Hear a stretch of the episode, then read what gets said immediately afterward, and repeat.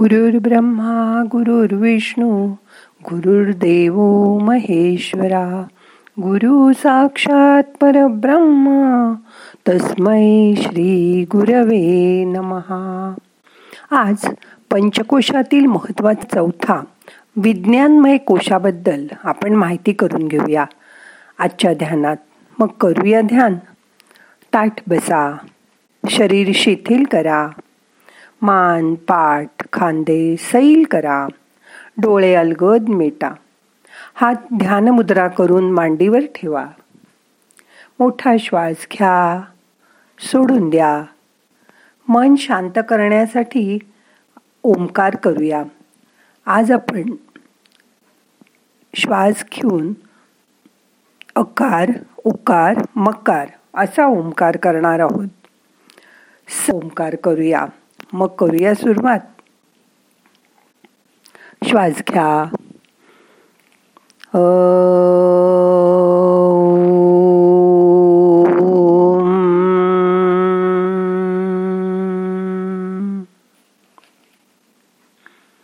परत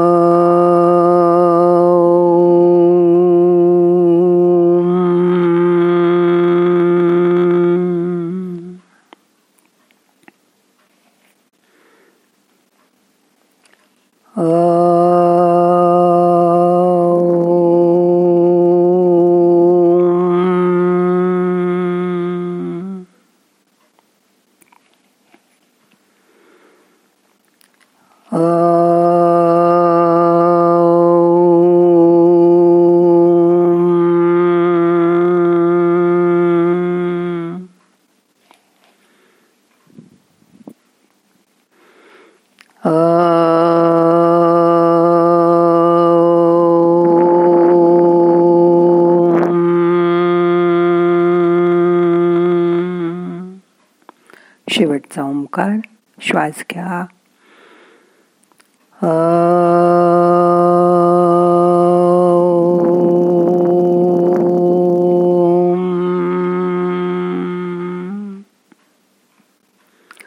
या ओंकाराचा नाद मनातल्या मनात परत ऐका. मन शांत करा. रिलॅक्स व्हा.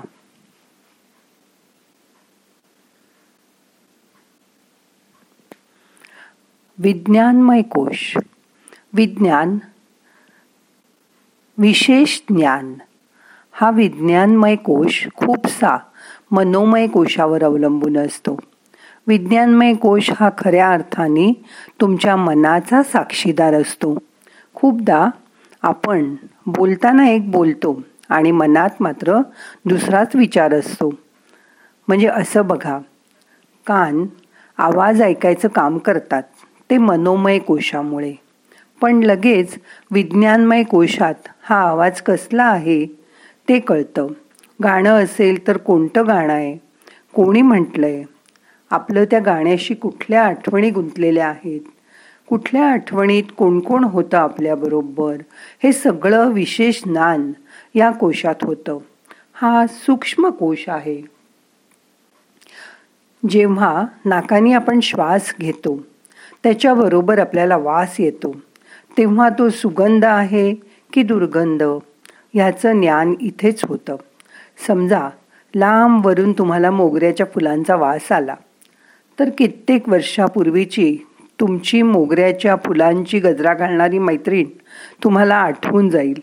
किंवा तुमच्या बागेतील मोगऱ्याला आलेला बहर तुम्ही आठवाल. आता ते काहीच नाही. म्हणून त्या आठवणींसाठी तुम्ही मोगरा सुगंधाची अगरबत्ती लावाल. त्यात तुमच्या विचारांच्या भावना मनापर्यंत पोचतील. स्पर्श. आपल्याला आयुष्यात कितीतरी प्रकारचे स्पर्श अनुभवायला येतात. आजीच्या मायेचा आशीर्वादाचा तिच्या हाताचा झालेला मऊ स्पर्श. आईने जवळ घेऊन मायेनी केलेला स्पर्श. आपल्या लहान तानुल्या बाळाच्या मऊ रेशमी स्पर्श. प्रियसीचा हात हातात घेतल्यावर अंगभर उठणाऱ्या झिंजिण्यांची जाणीव त्या स्पर्शातून मनापर्यंत पोचते. गुलाबाच्या फुलाबरोबर येणारा काट्याचा स्पर्शही मनाला टोचून जातो. स्त्रियांना तर सिक्स सेन्स असतो म्हणतात. काही न बोलता समोरच्या माणसाच्या नजरेवरूनही त्याच्या स्पर्शात मनातील स्पर्शात काय आहे याची जाणीव स्त्रियांना होते. आणि त्यापासून त्या चार हात दूर राहणं पसंत करतात. डोळे. डोळे तर रूप बघत असतात. आपण कुठे बघतोय हे कळू नये. म्हणून सिनेमातले हिरो कधी कधी गॉगल लावून फिरत असतात. एखाद्याने रोखून बघितलं तरी स्त्रीला कावरं बावरं व्हायला होतं. नुसत्या नजरेने काहींची नजर तर समोरच्याला घायाळ करून टाकते. आईची नजर तिच्या बाळाबद्दल असेल असलेलं वात्सल्य त्या लहान बाळाला सुद्धा समजतं. ती काही न बोलता सुद्धा नुसत्या डोळ्यांनी त्याच्याकडे बघते आणि ते त्याला समजतं. एखाद्या डांबरट मुलाकडे आईने वडिलाने डोळे नुसते वटारून बघितलं तरी तो नरमाईने वागतो. दुसऱ्याकडे नुसतं बघितलं तरी तुम्हाला काय म्हणायचे? हे त्याला न बोलता कळतं. तुम्हाला तुमच्या आतमध्ये काय चाललंय? याची जाणीव स्पष्टपणे होणं म्हणजे हा विज्ञानमय कोश जाणवणं होय. बघा जीभ रसना. किती छान चव आहे ते सांगते. पण एखादा भजी खाता खाता म्हणतो चांगली झाली आहे पण आईसारखी नाही झाली. म्हणजे मनोमय कोशाला कळलं की भजी चांगली झाली आहे चांगली चव आहे. पण विज्ञानमय कोशाला ती आईसारखी झाली नाहीत याची जाणीव झाली. आंबा बर्फी खाल्ली चांगली होती पण चितळ्यांच्या आंबा बर्फीसारखी नव्हती. हे छोटी मुलंसुद्धा जाणीवेने ओळखतात. म्हणून तर या जिभेचे चवीचे चोचले पुरवायला माणसं त्या पदार्थाला खाण्यासाठी किती लांब लांब जाऊन त्याच चवीचा तो पदार्थ खातात कारण त्यामुळे त्यांची जाणीव तृप्त होत असते. माणसाचं असंच असतं. नुसतं पोटभर नाही चालत त्याला इतर प्राण्यांसारखं. तर त्याच्या आवडीचं चवीढवीचं खाल्ल्याशिवाय त्याचा हा विज्ञानमय कोश आनंदी आणि परिपूर्ण होत नाही. हा विज्ञानमय कोश आपल्या मनाच्या अनेक अनेक विध पैलूंपैकी आपल्या भावना बरोबर व्यक्त करू शकतो. कारण त्यामध्ये ज्ञानाचा अवलंब केला जातो. त्याचबरोबर काही गोष्टी मन अंतर्ज्ञानाने ओळखतं. बुद्धीनुसार माणसाची आकलन शक्ती वाढत जाते. मोठा श्वास घ्या सोडून द्या. मन शांत ठेवा. समजा आपण बाहेर निघालोय पण नेहमीच्या रस्त्याने न जाता गाडी दुसऱ्या रस्त्याकडे वळवतो व पुढे पोचल्यावर कळतं की आधीच्या नेहमीच्या रस्त्यावर खूप खणून ठेवल्यामुळे ट्रॅफिक जाम झालाय. पण ही इंट्युशन तुम्हाला आधीच कशी झाली? इथेच तुमच्या मनात झालेली जाणीव तुम्ही केलेला तर्क तुमची समज हे सगळं कामाला येतं.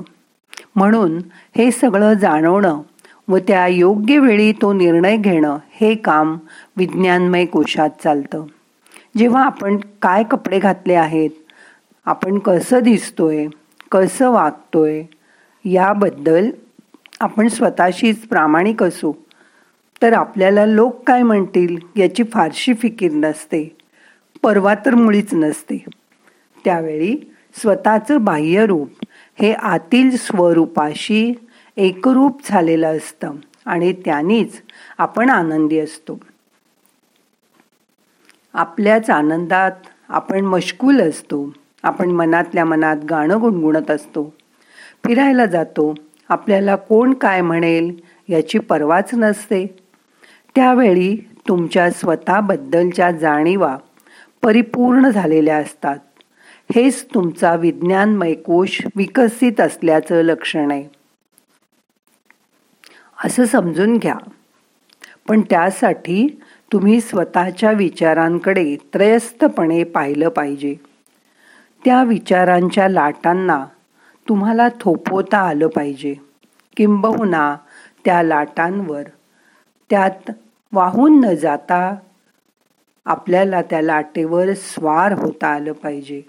हे एकदा जमलं की मनोमय कोशातून तुम्ही पुढे जाऊन विज्ञानमय कोशाचं उमळणं त्याची प्रगती अनुभव करू शकता आणि त्याचा आनंद घेऊ शकता. मोठा श्वास घ्या. सोडून द्या. हा आनंद घेण्यासाठी एकदा का तुम्हाला हे जमलं की तुम्ही स्वतःकडे लांब अंतरावरून त्रयस्थासारखं पूर्णपणे पाहू शकता. स्वतःला पूर्णपणे ओळखू शकता. आणि मगच तुम्हाला तुमच्या अंतर्मनाचा आतला आवाज ऐकू येऊ लागतो. हे तर ध्यानामध्ये सहजच रोज घडू शकतं. बघा तुम्ही ध्यान करत असताना जेव्हा मन एक मिनिटभर एकाग्र होतं तेव्हा आतून तुम्हाला कोणीतरी काहीतरी सांगत असतं. ते रोज ऐकायचा प्रयत्न करा. जमेल तुम्हाला बघा करून नक्की.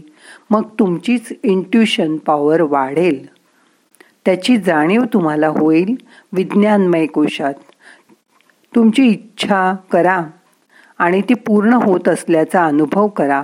हेच विज्ञानमय कोशाचं महत्त्वाचं कार्य आहे. आता आपल्या श्वासाकडे लक्षपूर्वक बघा. येणारा श्वास. दीर्घ श्वसन करा. म्हणजे तुमचा श्वास विज्ञानमय कोशापर्यंत पोचेल मोठा श्वास घ्या. यथाशक्ती धरून ठेवा. सावकाश सोडा. आता आपलं मन श्वासाशी जोडा. श्वास घेताना सो सोडताना हम असा मंत्र पाच वेळा म्हणा. सो हम सो हम सो हम सो हम सो हम सो हम या सोहमशी एकरूप होऊन जा. मन शांत करा. आता आपल्याला ध्यान संपवायचं आहे. सावकाश हाताने डोळ्यांना मसाज करा. डोळे उघडा. प्रार्थना म्हणूया. नाहम करता हरिक करता हरिक करता हि केवलम. ओम शांती शांती. शांती